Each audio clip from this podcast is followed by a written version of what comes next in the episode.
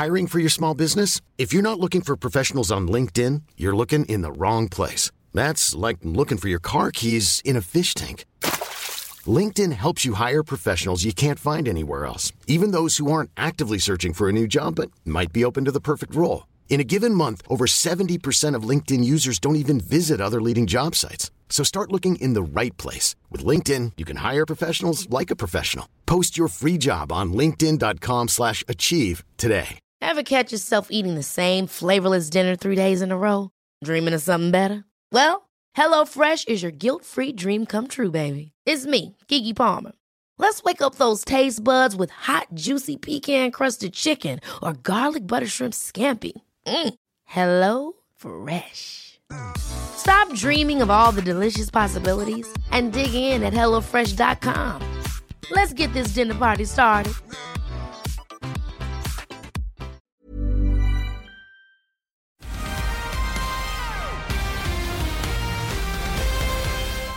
Kia ora, welcome into Aotearoa Rugby Pod for another week here on Sky Sport. I'm Jeff McTainsh in the chair today for Ross Karl. Good to be back, and uh, as always, joined by the usual suspects James Parsons, Bryn Good to see you, boys.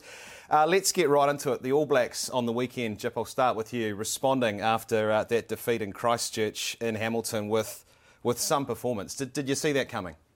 Um, well, yeah, I think we picked them to win, probably not by that margin, um, but we knew that if they made small adjustments in their game, obviously discipline was a lot better. Um, their skill execution was huge. You know, only three error, uh, handling errors, and then I just think their kick strategy was on point. You know, they only kicked 15 times in Christchurch compared to uh, 32 in Hamilton. So, and and that was a mixture of those kicks. Obviously, they had the contestables off 10.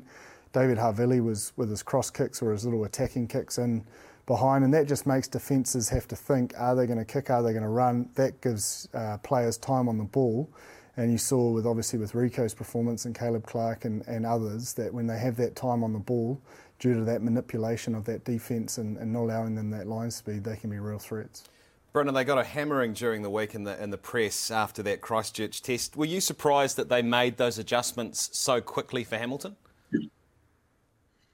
Uh, no, I don't think so. I think um, you know, I, I, think I look at their review and probably the messages that Jason Ryan said um, earlier this earlier this week around um, getting their preparation right. And look, when you can do have three unforced errors um, in trying conditions that they were in Hamilton, um, it comes back to probably a great week of preparation and actually a bit of edge at training. I heard Brody Retallick was pretty good um, around being back in that environment and bringing a real edge. And so the fine lines in, in international uh, rugby at the moment is very, very small. You know, you look at talk at the discipline issues that they had the week previous. You know, they're very good around that. And I think again, the collision and breakdown area, um, the ability of them being able to go through the heart of the defence of um, the Argentinians was really strong. Um, I thought, look, Taukei'aho, Ardie Savea, picking goes through the middle, um, and then also going in around the heart defence with Aaron Smith being able to um, play out and being able to go through there. I thought was a great um, variety they had in their game, and Jip touched on it as well. I thought their kicking game was was great. The attacking kicks was being able to, you know, stunt that defensive pressure. Um, you know, with Richie and then even Davey putting them in, in. And I also thought the variety of their attack and the way we scored our tries were great. Um, the animation around, you look at David Havili a couple of times with Rieko's try, and even Sam Cane setting up Jordie Barrett. Um, the ability of the animation that they've had. You'd, you'd like to think that Joe Schmidt's probably been hard. Mm on those review systems around getting that structure every single time so you can um, ask questions like very similar to how the Irish do, what we found in that June series. So, um, yeah, well, it was a very clinical and ruthless display by the All Blacks, which we probably haven't seen in a while. And so, you know, that's what we're accustomed to seeing um, with the All Blacks ruthless, clinical, and scoring points at will. So, um, I guess it's a great stamp in the mark for them to be able to um, go into the Bledisloe series, adding a bit of confidence. But I guess now, it's been able to get that consistency and start building that pressure, getting um, performances back to back with how we were on the weekend. There's been a lot of talk about tactics, Jip, uh, about the All Blacks and the way they're playing the game, whether they've been running out of answers at times during Test matches. But they went into that game in Hamilton with a clear focus, a clear way of, uh, of putting Argentina under pressure. You, you, mentioned the skill execution; it was excellent in, in wet conditions. How impressed were you with the way they went in and said, "Right, this is the way we're going to play," and executed it perfectly? Yeah, I think it's their balance of attack that I was so impressed with. Like, obviously, mentioned the amount of kicking they did, especially early, to make sure that they adjusted that line speed pressure of um, Argentina and, and obviously allowed them to play their game after that. So it, it was more the way they sort of orchestrated it They didn't try and rush. They didn't try and um, overplay their hand. They, they manipulated the defence and played on their terms, which is the most impressive. And, and the skill execution um, was great. But again, I think it was a it was a plan. You know, they didn't overcomplicate things. They kept it simple, um, and and because they had that you know disconnect between that the, the defenders of the Argentinians that they could probably have that accuracy that we hadn't seen um, previously. And um, I, I, also think like it's not that big a surprise. I don't know if you agree, Bryn. Like that first 30 minutes in Christchurch was pretty clinical. Like they were strong over the breakdown. They were providing fast ball. They obviously scored a couple of tries. It was just on the weekend. They just did it for 80 minutes and they were unrelenting. Even when the game was said and done, they wanted to score again. And obviously, Bodie going over later. later. So I think Bryn touched on it. It's more, and you know, we all know that in the All Blacks environment, the Bledisloe is the second biggest trophy possible. Uh, a byproduct of that will probably be winning the rugby championship if they get it right. But that that edge that we've seen, I, I think we will start to see that consistency because because of the aura and the the um, expectation around holding the Bledisloe will bring an even sharper focus and edge within that environment, and and, and hopefully it can be the springboard um, for them to kick into that end of year tour and, and, build into that World Cup. We'll talk about a few of the guys who, who really made some big strides. Perhaps uh, the best game we've seen Sam Cane play, uh, Brennan, in some time in the All Blacks jersey. Yeah, it was. Oh, I was stoked for him to be able to um, have a performance like that. He really set the tone in that first 10, 15 minutes with his defensive pressure and being able to put solid dominant tackles and I guess kind of um, set the tone for that test match. And and then f- the byproduct of that was him being able to do all the hard work that um, you know we, we, we know that we get to see um, as rugby players, and then being able to get the link play that we're so used to seeing with Sam Cane when he was at his best. You know, being able to run a good line for that that hole off Davy and then been able to put um, you know Jordie Barrett away, and then getting second touches on the ball as well. So um, look, he's a guy that's been you know, under a lot of pressure, uh, but you know um, we know that he's capable of being able to do that. He's come back from a long term injury and he's getting those consistent performances now, being able to play more rugby. And you'd like to think that now that he can springboard um, and being able to get more consistent performances like he was on the weekend, because um, yeah, he was outstanding, Job. I don't know what you thought, but I think it was probably one of his best test matches that he's had in probably a couple of years.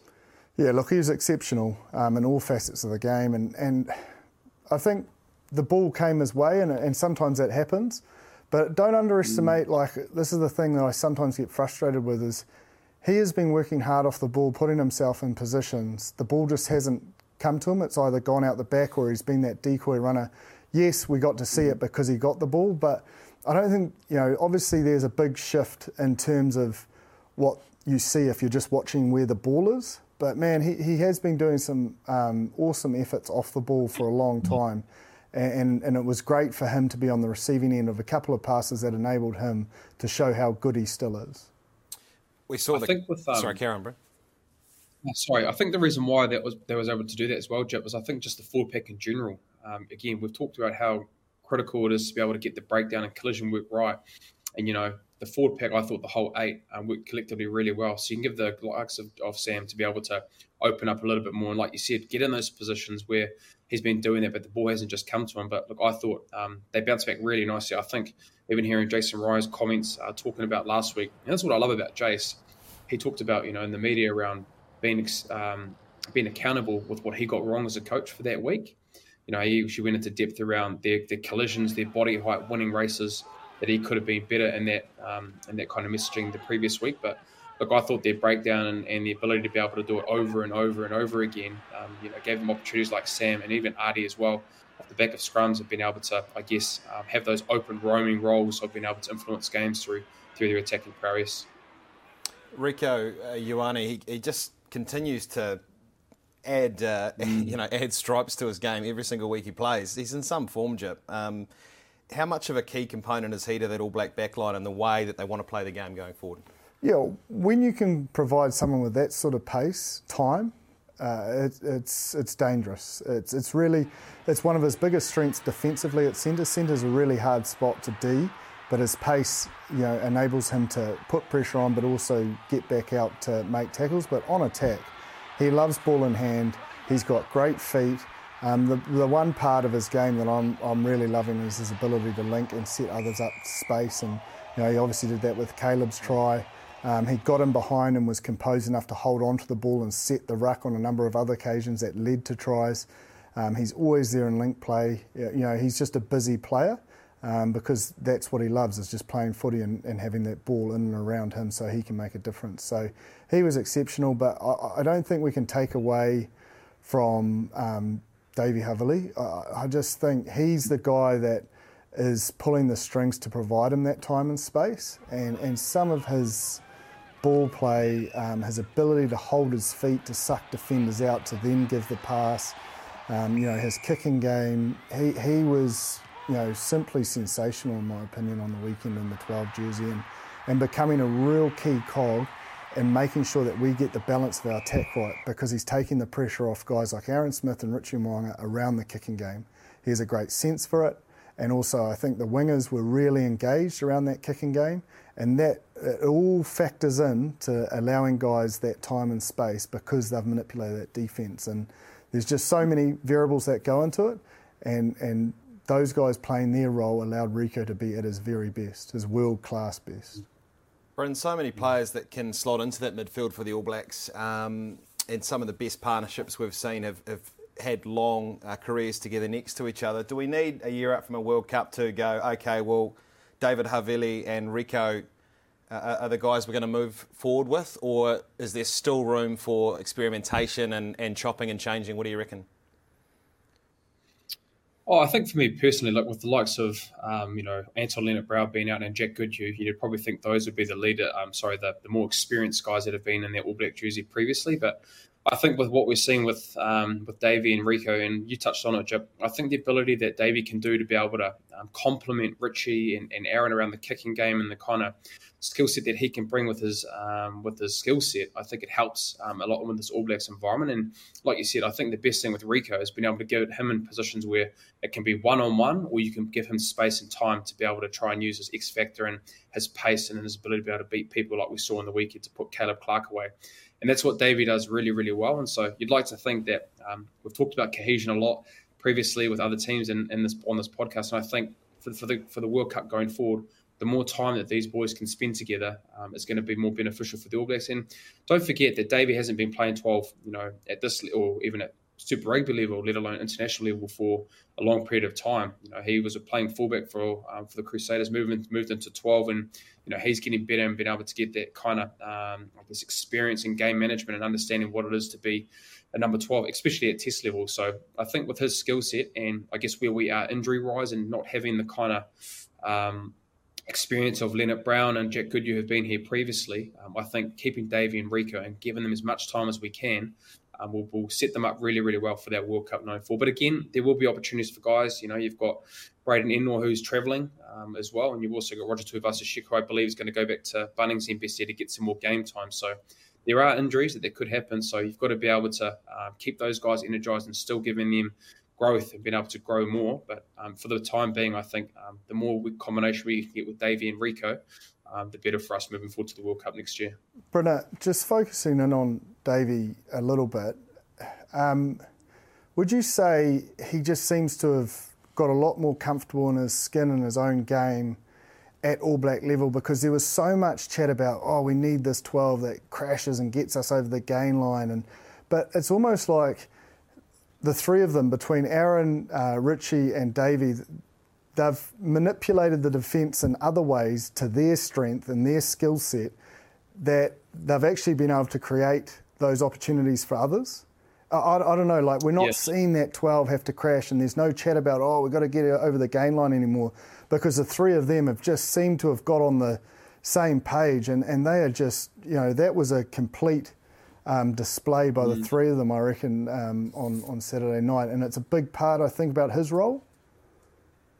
Yeah, I think it is, Jim. And I think they've kind of turned away from knowing, um, you know, that kind of, like you said, like probably last year, the gameplay that the All Blacks had was based around the 12 trying to get over that advantage line and I guess have that kind of crash dummy, which we're so used to seeing with, you know, Nonu and, and Ngani Laumape. But, you know, Davey can do that. But I think the greatest thing right now, and I guess where the game is going, is that, you know, building pressure without the ball with a kick game is really important for international rugby at the moment. And you saw in the weekend, you know, 32 kicks and, you know, the ways that, um, you know, Davey can manipulate is through his distribution skills, like we saw with the, setting up the two tries and his kicking game. So his strengths, those are his strengths, his ability to be able to game manage, kick the ball with attacking kicks. He's got a great skill set around that and his distribution skills, where I probably think last year he wasn't able to do that and show his array of skills and his strengths around that. And so I guess for him, being able to have the ability to show his skill set and being able to what he does as a strength comes back to probably the coaches as well, Chip, being able yeah. to change and I guess go back to his strengths and I guess back to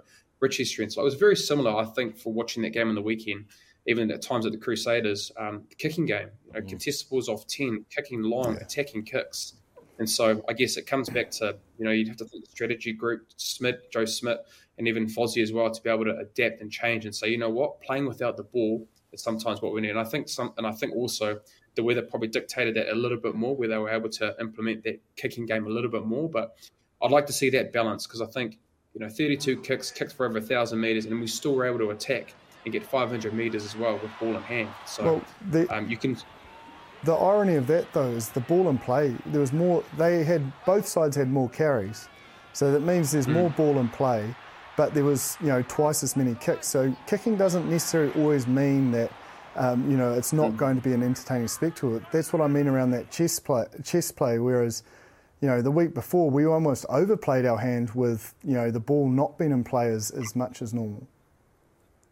Yeah, definitely. And I also thought we probably adapted. A, the refereeing was probably a lot better where it wasn't a stop start. And look, that's not to say um, the ref thought was bad last week, but I think just the flow of the game and adapting better with the discipline issues around the breakdown, especially you know side cleans or even getting your entry right. I mean, then taking that step back where we were able to give away penalties last week stunted that momentum to be able to play. But um, look, yeah, it was a, um, a, great game to watch, and I guess in trying conditions to have three unforced errors, you know, look, oh, that's just that, does, that, doesn't happen no. in, in, Test match footy. Um, it comes back to how Ruth. Yeah, I, guess the, say, I guess the mindset. Yeah, those conditions were uh, to have three unforced errors was was remarkable. You wanted to touch on as well the turnover stats, Jip. You took, took a few notes on those. Yeah, well, I mean, you talk about you know we're we're focusing on predominantly the All Blacks, but the week before Argentina uh, applied the pressure, 25 kicks, and they I think they had 35% position uh, possession and territory, and, and, they were like they were happy to not have the ball, and they made five handling errors, 14 um, this week, and they had the same amount of kicks, but understanding that the ball and play time was more, so technically on a on a, a ratio they had a lot less kicks, and they they probably um, just turned over ball at crucial times. And another area where I thought the All Blacks were smart is they chanced their arm in their half, so it wasn't kickable penalties. So when they wanted to push the boundaries, a lot of the time it was meaning they were either going to have to go to the touch, and then when the penalties later on were in that sort of 22 area, the game was gone, so it was forcing them to go to the corner.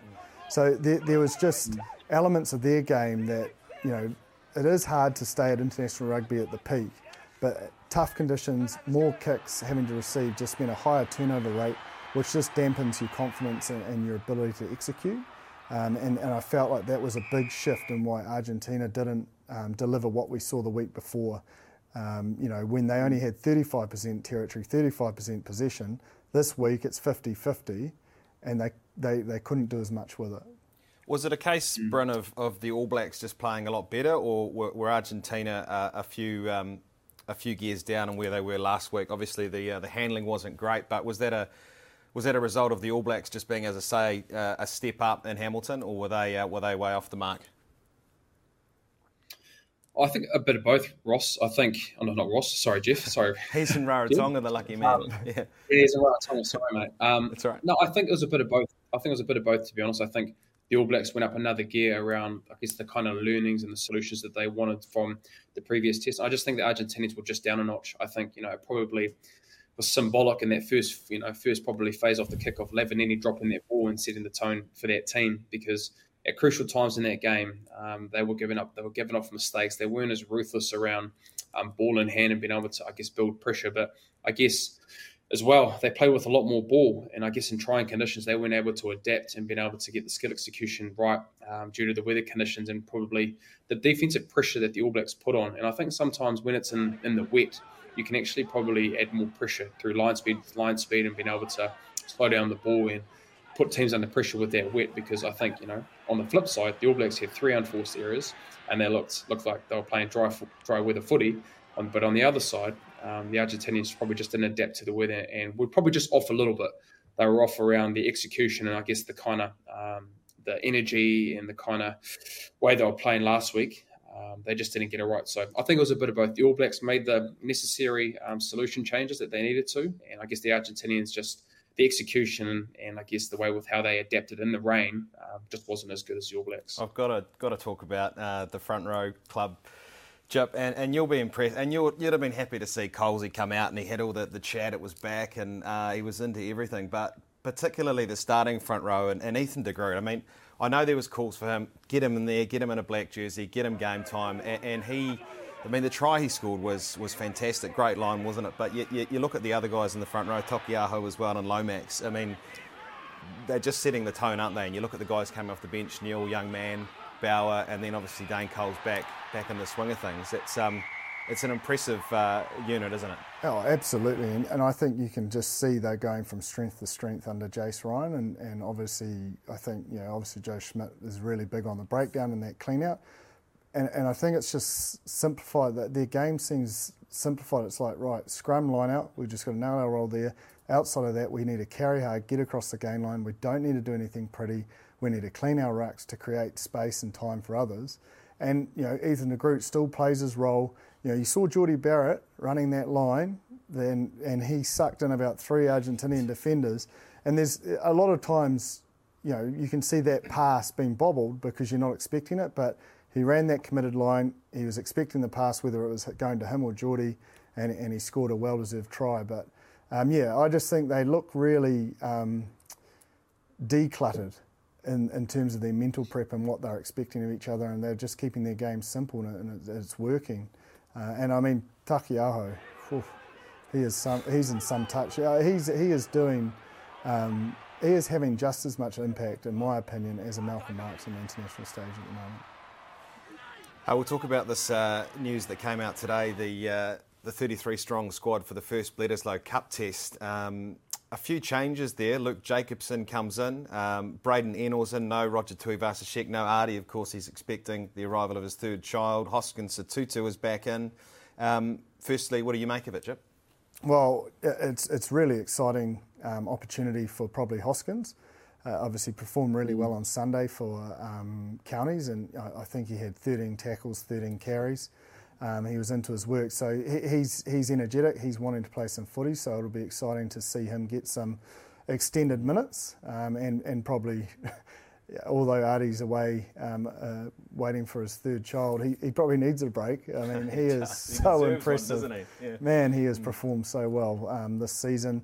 Um, and, and I also think it's good, you know, for the three guys that haven't had a lot of minutes up there, getting, getting um, back to the NPC and, and getting some extended minutes because, you know, you, you want to play yourself into form so that when their opportunity is uh, presented, whether, um, you know, there's injuries and they've got to go back over there or it's the end of their tour, they're ready to go to pull trigger and, um, you know, compete for a spot in that, that World Cup. But, um, you know, most of the other squad members are the same, and I don't think we'll see too much change. As I said, I think there'll be a real um, sharp edge and focus and making sure that the Bledisloe stays this side of the Tasman. Shows the depth, though. Just um, we'll talk about the backs in a sec, Bryn, but Luke Jacobson coming.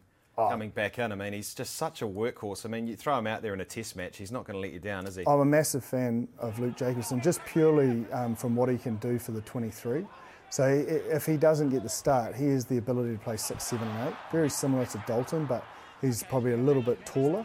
Um, and he, has been play. He, he to me is, was probably unlucky to miss out just because of the logjam um, that is in that loose forward trio just after his Chiefs um, season. He's backing it up um, with big um, efforts in you know the NPC. So it'll be it'll be exciting and, and um, exciting for him to put his hand up and know that he's still in the frame for for the World Cup next season. Bryn, the midfield selections. Braydon Ennor comes back in to the mix. No Roger Tuivasa-Sheck. What's your uh, what's your thoughts on that? A wee bit of a surprise. Um, not necessarily. I think with where they're at, you know, with, with the likes of um, Jack Goodhue being injured, they needed that out and out centre if Rieko gets injured. And it's not to say that you know Rog couldn't play there. But I think with the fact that him being playing 12 and they've obviously got David Havili and Quinta who's in that 23 role at the moment, they must feel pretty comfortable around um, the 12 at the moment. And so, and I guess for the best thing around Rog is he gets to go out there and be able to play footy. I think, you know, it's all in well being in that environment and I guess training and being able to um, learn and understand what it is to be in the All Black environment and train at a high level. But you need time in the saddle. You need to be able. You rather go play, and so you look at Hoskins Sotutu. You know, getting two games at, at counties rugby uh, level, at Bunnings NPC level, and you know it's come through injury with, with Ardie, not injury, sorry, with Ardie's um, child expected. Um, he gets the ability to be able to go play that Bunnings NPC and now possibly go play a test match. So you know, there if there are injuries with Quinn or Davey, um, at least Roger's getting out there. You'd like to think that he can play one or two um, Bunnings NPC games to get that kind of rhythm, take the learnings that he's had from the All Blacks environment and being able to have that um, upskilling moment that he's had in the squad. But um, I guess for you know the likes of Braydon Ennor, who, who's, a, who's an out and out centre and can cover wing as well. Um, that's probably the reason why um, they're given Roger the opportunity to go back and play some meaningful minutes for, for Auckland, the Bunnings NPC. Talk about the uh, the Australia Springboks Test match now.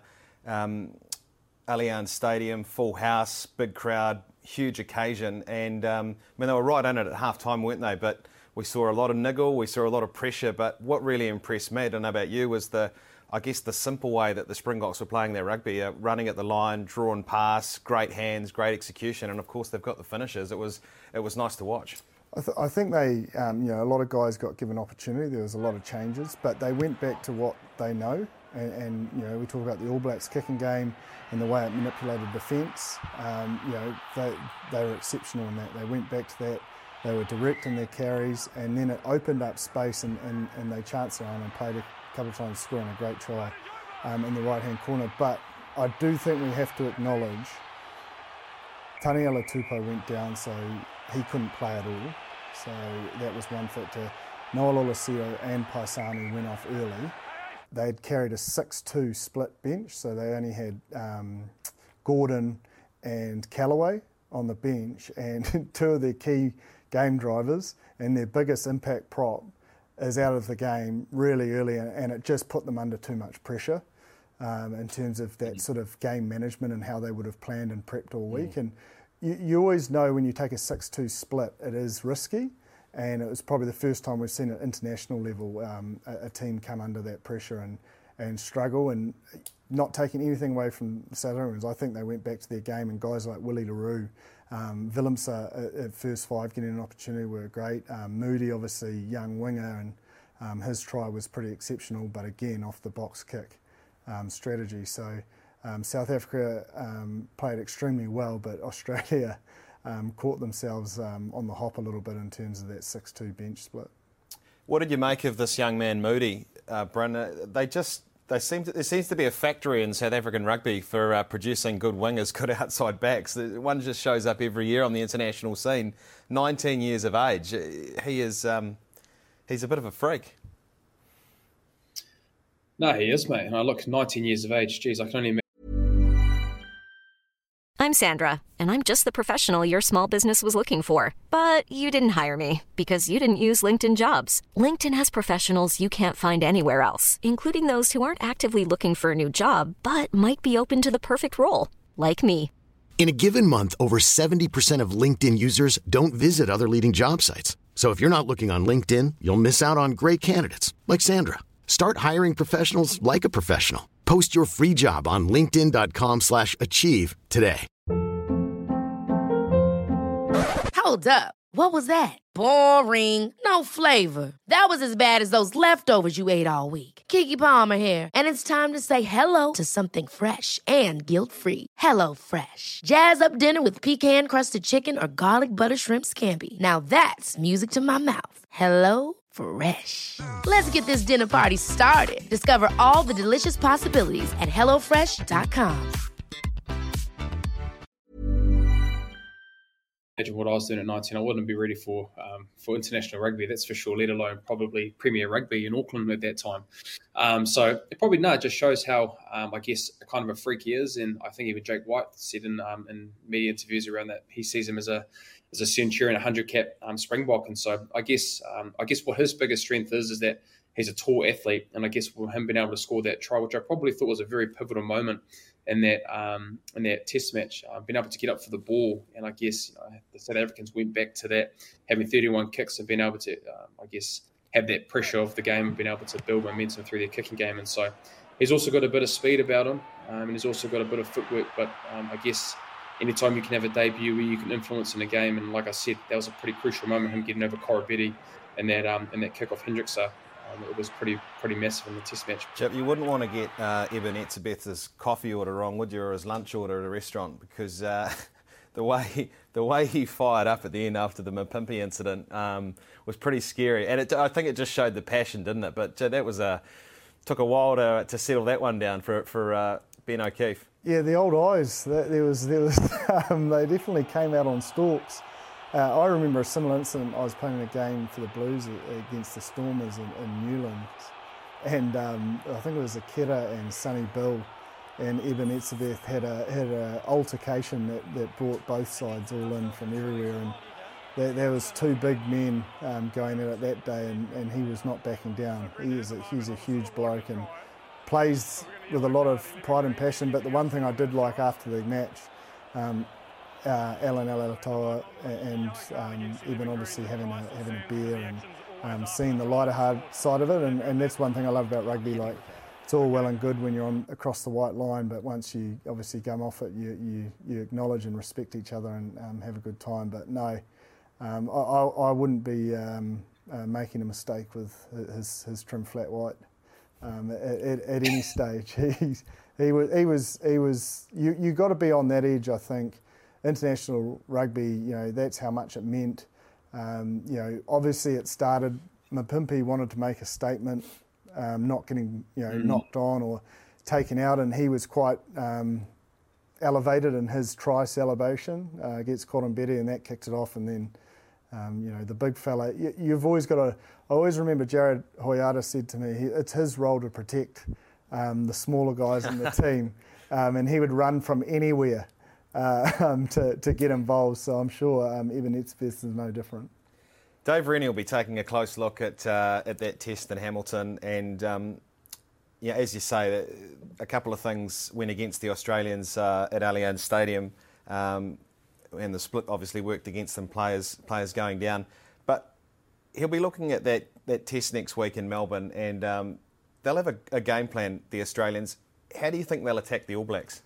I think what we've seen best is from all these teams when they've got it right, they've just focused on themselves. So I, I think you know it's not about you know overlooking that tape and you know trying to find um, reasons how or, or why they were so much better. It's really like what can we nail, what can we execute to manipulate them because all you can do on attack is take the best options that the defensive pitches give you.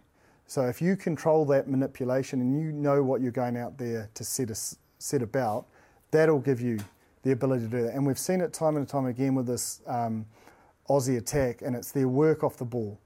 Uh, their blindside wingers coming involved, being that extra man on the opposite side, um, getting their hands on the ball at first receiver, creating time and space for guys that can, you know, put little kicks through or get it to that edge through quick hands. Mm. So I think they're in control of their own destiny on attack and they've just got to go to their strengths and, and, back that. Which way do you see it going? Uh, do you think the All Blacks will kick on from Hamilton? Will it be a different approach? Obviously, expect the weather to be a lot better um, across the Tasman. Um, how do you see it unfolding? Oh, I think um, with how this competition's gone, you just never know. You'd like to think now with that performance on the weekend, with how clinical and I guess how the we got the variety right in our kicking game and our attacking game. You'd like to think the All Blacks will, will move forward in, in a better direction, but as it's shown probably this year, if you're five percent off and you don't get things right, predominantly the breakdown, and I probably see that's the area where I think the Australians need to get it right because I think when they get that right, they've got the ability of Nick White, and like Jip said, they've got the ability to be able to rove off nine, they've got the ability to be able to rove off ten and work off, off the ball and get that animation right through their face play shape. So, and even David Rennie said after the match, you know, he thought that their clean out was was pretty poor. Their um, bad in, in anticipation and their cleanouts were just too, uh, their ball carry was too high and they didn't get the entry right. So you probably have to think, and I think it's pretty fair, you need to get that right against the All Blacks. You've seen every time that the All Blacks have lost this year, um, they haven't won that breakdown battle. So you'd have to think the Australians will be pretty good around the next 10 days previewing and getting those pitches right and getting that right in the training week to be able to try and ask questions of the All Blacks because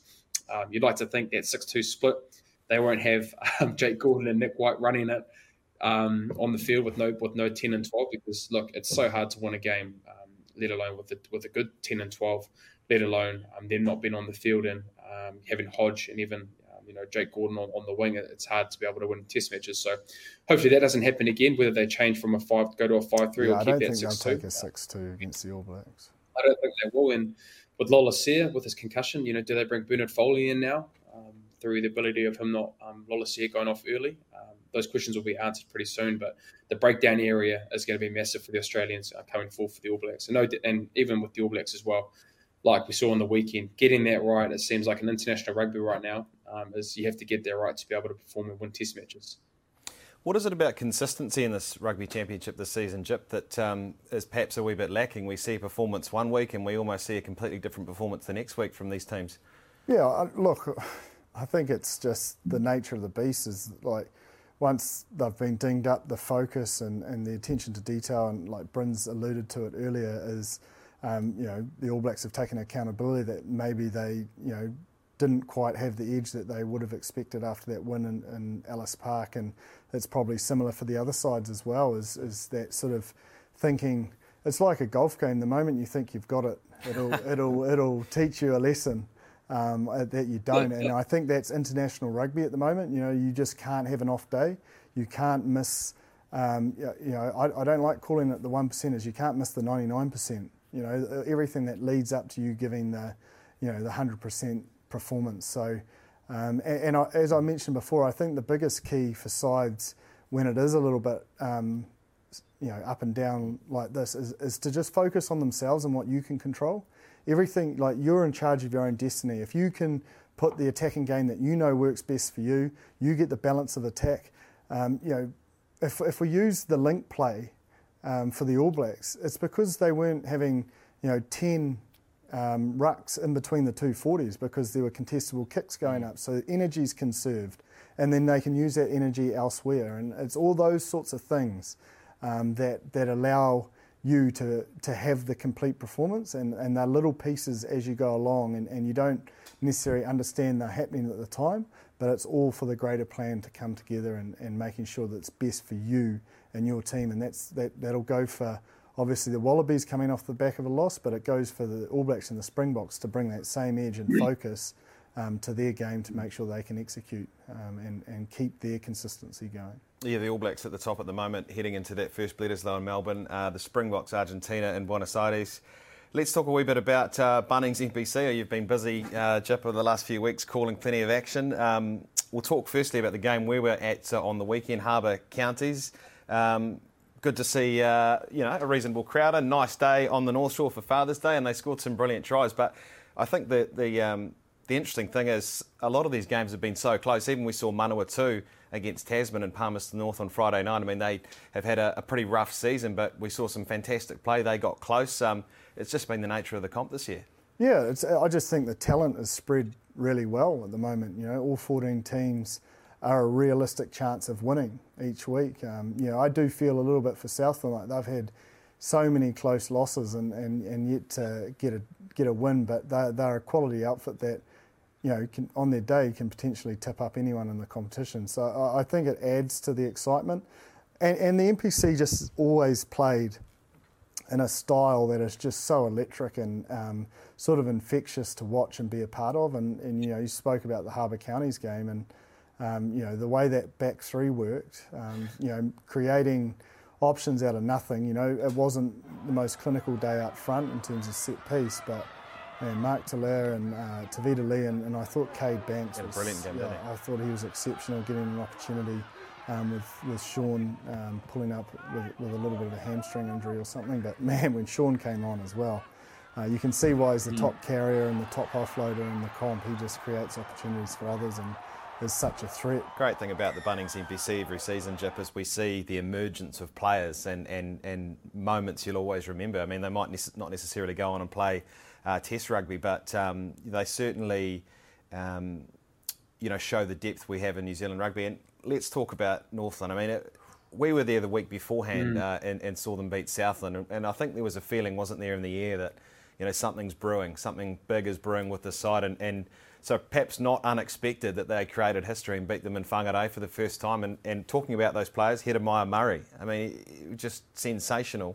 Rivez Reihana, yeah, great, but all of those guys to a man in that 23 were exceptional. Oh, they were, and they have been all year. Like they pushed Waikato really close at home. That's their only loss. Um, to beat Wellington and Wellington, you know, exceptional. Um, they, they, I think there was an air about it. Even you know that Southland game, they they were clinical, but you could see their focus. You know, talking to the players afterwards, turned to Auckland so quick. They knew how much it meant to their community. 43 years, or, I think, since they've won in Whangarei. So um, I just think you've got to look at Tom Robinson's reaction. It's a big play. They're only ahead by one. They're within kicking distance you've got to get everything right in that moment, and, and he did. Um, and and I think that's when you know you're in song because you're not thinking, oh, I could give a penalty away. They're, they're really clear in what they're trying to achieve on defence, and, and defence wins championships. It's a cliche, but it rings true for forever and a day. And that was, you know, that was ballsy defence from where they were in that position, and, and you saw what it means to them. And, and it's guys like Tom um, you know, Goodhue, Moulds, um, you know, Ranger that have been around, they've been through the tough times, know how much it means, and, and they're just they're leading with their actions, and, and the rest of their group are following, and, and it's exciting for where they can get to. I mean, Bryn and I went on a, a, similar run in 2017 where we got to the semis and probably fell a little bit short, and our, our depth was tested in our squad, and we didn't quite um, manage to get to the final and, and go all the way. Um, so that'll be the key um, for, for Northlanders, keeping fit and healthy bodies and keeping that competition alive so that they can go the distance because they've certainly shown they've got the ability to do so. It's fascinating sort of stage like oh, Karen Bryn. Sorry, yeah, just to finish off on, on Northland, I think um, with how they are right now, you can see there's a lot of a lot of care and confidence in their group because look, there were times in that in that game where you know you probably think just before halftime, you know, Auckland scored that try, mm and then you think, oh man, this might be a little bit too tough for them. But they've shown resilience and character and grit, I guess, to be able to stay in matches. And then even the you know you talk around Murray, Reihana, and I guess the experienced guys that have been there for a long time, understanding that there must be something special brewing. I don't know what it might have felt like there, Jip, um, but um, it just kind of felt like um, there's something something brewing. And I know if they can get to a position where they have a, a home semi final, I know it's a long way to go. I'm just thinking fast forwarding um, it's going to be tough to, to win in Northland because um, you can show that you can see the community um, how much they get behind them, and so you know what a great result for Northland to be able to get that hoodoo over Auckland. And you talk about the depth that they've got. I mean, Josh Goodhue, Tawhara Kouli, you know, McNamara, Sammy Nock. I mean, they've just got guys that have, have been there, done that, and uh, it's going to be an exciting sort of back half of the season. Let's talk about where we are in NPC, though. Round six coming up next week. It's kind of anyone's at the moment, isn't it, Bryn? If you, if you look at the way teams are playing and the way some teams aren't playing, I mean, Canterbury came back to mow down Hawke's Bay. That was some comeback there. I mean, they're just clinging on to the shield, aren't they? Um, Counties have been playing some good rugby. Taranaki have been a wee bit off. And we look at Waikato and we you know, talk about Damian McKenzie. Comes back and He's just popping them over and keeping the, the score ticking over. Um, they're going along nicely. Tasman starting to get into the groove again. It's kind of hard to pick. Otago are playing good footy, so um, yeah, you can throw a blanket mm. over it at the moment. Yeah, you can. I guess that comes back to the competition and how good it is at the moment. And uh, thankfully, you know, we've got one one competition for to win it all, and so I think it's just probably just shown, even the last couple of years, we probably thought um, the, the championship and the premiership, there wasn't that much difference between teams. Um, there was always um, inter matches, cross matches, and teams are beating um, teams from championship and premiership and vice versa. So um, it's great for the competition at the moment. I probably think Canterbury's performance, Hawke's Bay will probably be kicking themselves in, with that game. Um, you know, I thought that was probably a, a, good tester for both those teams. I probably think uh, with the two form teams coming to the competition, even though it is tight. Um, but I think you know I think even Willi Heinz, um, he's yeah, been great for good. Canterbury and been a great buy, been a great buy for for Canterbury. And I think um, his ability to be able to come off the bench with with Drummy and um, him has been great. And so um, you know, Hawke's Bay will be kicking themselves, and I know they've got the Ranfurly Shield um, that they're always going to be tough at home, but that's probably one that got away for them. And you know, Canterbury to come back like that, I'd probably think at the moment that's probably the form team where I think um, if the competition was to be ended right now, that's the one team that I think would probably be um, the one you put your money on at, at, this stage. They, they came off a storm week as well, so you know you can sort of forgive them for that slow start. But as we know, Canterbury and Christchurch, Crusaders and Christchurch, they'll always come home um, with a wet sail. So, but I don't think Hawke's Bay need to worry too much um, about that because mm. they lost McClutchie. Um, so they didn't, you, you, know, they obviously had Enari and, and Weber, and, and you know he is McClutchie's quite a key. He was the difference in the Shield games. Um, so him mm. being off, hopefully his calf's not too bad or, or whatever the injury was, but that there was that element, just the way they finished that game out, because at 55 minutes, 25-8, that's it. They're a good enough side to, you know, finish that off. Um, but a couple of um, fortunate plays, um, you know, got Canterbury mm. straight back in. I think it was about 67 minutes. So what, 12 minutes later, it was 25 all. Um, and then you know yeah. that uh, Canterbury with that sort of sniff um, are normally going to seal the deal. Indeed, we'll get your top uh, we'll get your team of the week shortly, guys. But just really quickly, top four, first fifteen. I mean, incredible. Since 1982, um, we have seen the regulars there thereabouts. Your King's College, um, but John McGlashan and Westlake Boys High School getting through to the top four first 15. Um, Hamilton boys, Napier boys as well uh, in there. Unheard of, really. John McGlashan out of Dunedin. I mean, it was wasn't that long ago that. Uh, you know, they, they were struggling to get a competitive first 15 on the park. And then Westlake Boys High School, I think going into that game against Kelston, if you'd asked anybody well, no before the weekend, no one gave them a chance. Probably just themselves. Um, and I don't know if Bryn, you know this, or um, Jordan Manaheda's dad, Mark Manaheda's, uh, you know, has a bit of yep. a touch of that Westlake first 15. So I'm um, really excited for, for him and, and, and the group. I just think you know so often when you see when the first teams play each other, it's it's normally a seventy or eighty point um, difference. Um, but man, they mm. they were impressive. Like I, I, watched the the final against uh, Manurewa, and um, you know they they've got some real talent and, and skill in, in that team.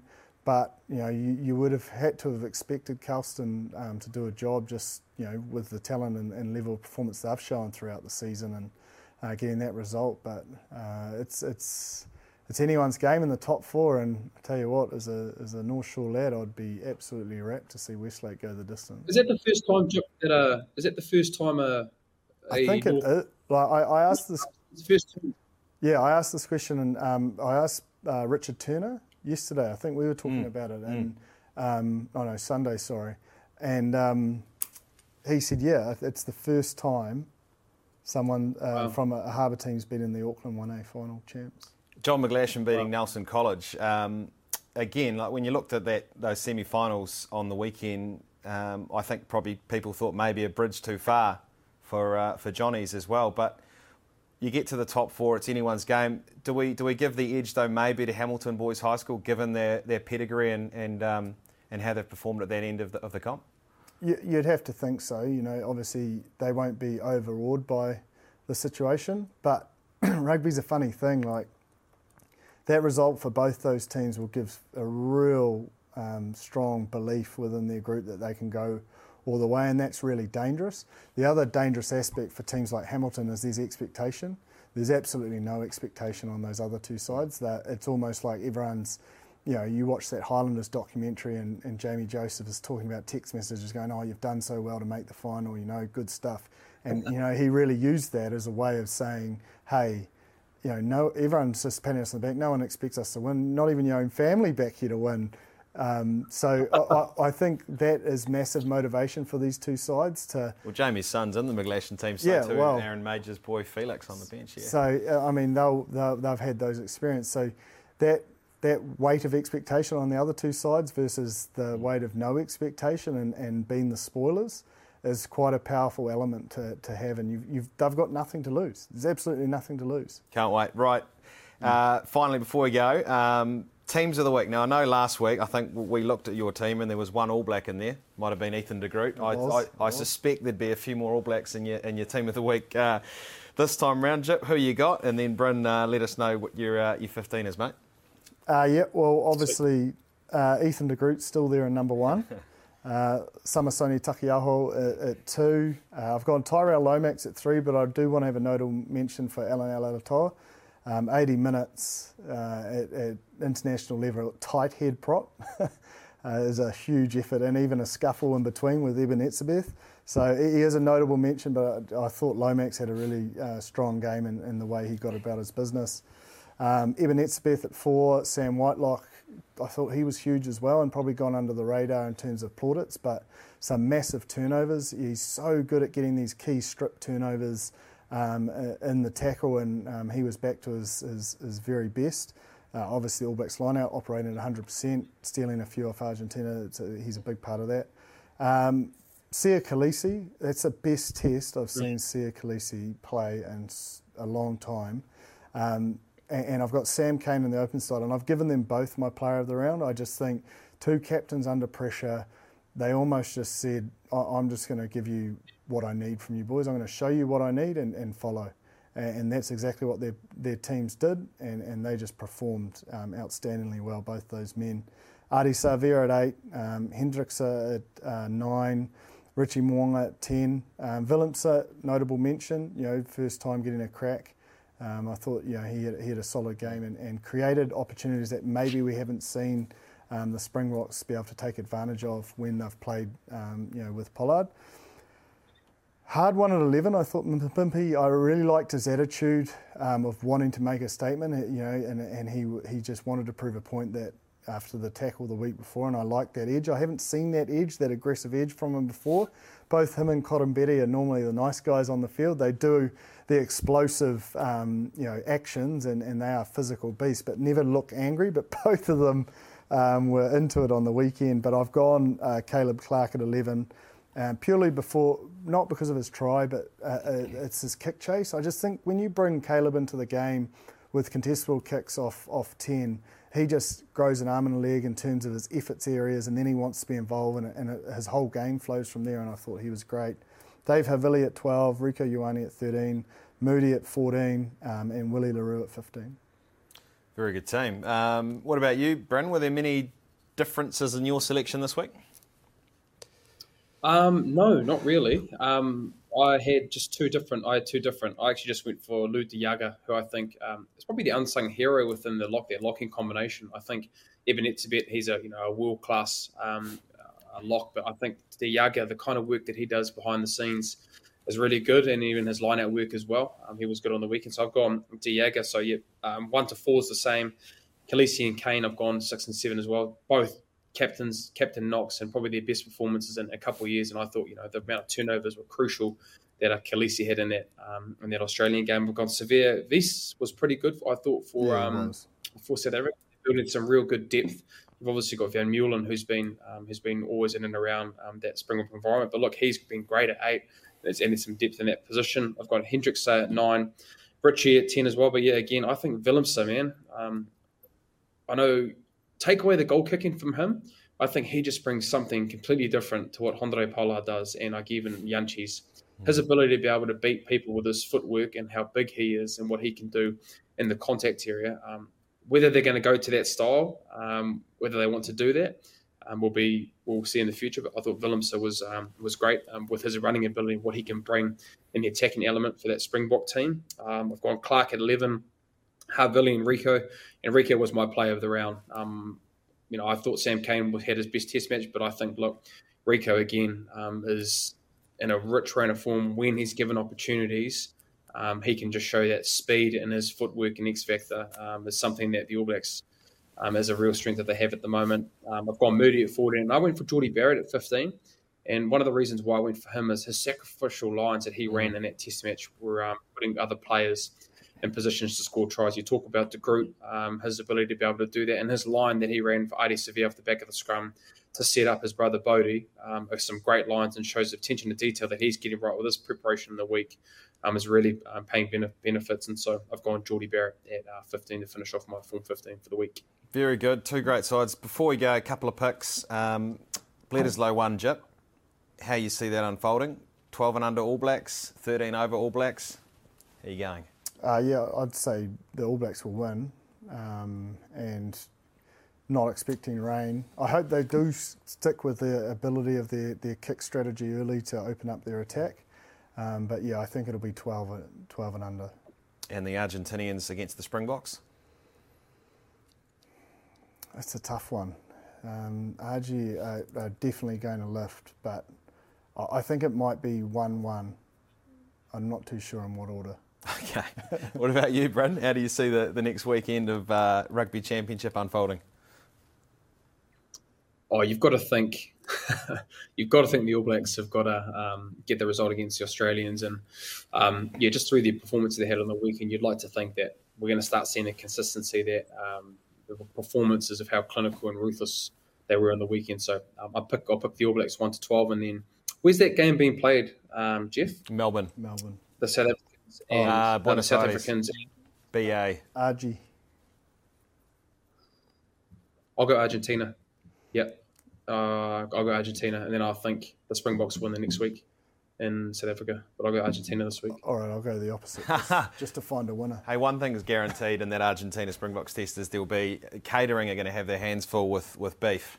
Beef, and uh, there's going to be a lot consumed. I, I don't know if that will be a handful. I think they're just so accustomed to producing so much of it that they'll, they'll just get the job done with ease. Indeed. Hey, um, And as- maybe yeah, they might have they might have settled down from the weekend. I don't, I'm not sure if Kolisi and uh, Pablo had a beer like Etzebeth and Alaalatoa. Oh, that was one of the highlights of the weekend, I think, seeing uh, seeing Dane Coles fizz up. Um, guys, as always, great to have you in for Rugby Pod. James Parsons, Bryn Hall. Um, enjoy the sushi, mate, and uh, when you get a bit of bit of time, the sake as well. No, we'll definitely be staying away from the sake. Jeez, that's Good man. potent. Good man. It is indeed. Right, that is uh, Aotearoa Rugby Pod for another week. We're back next time here on Sky Sport. Till then, stay safe. Catch you next week.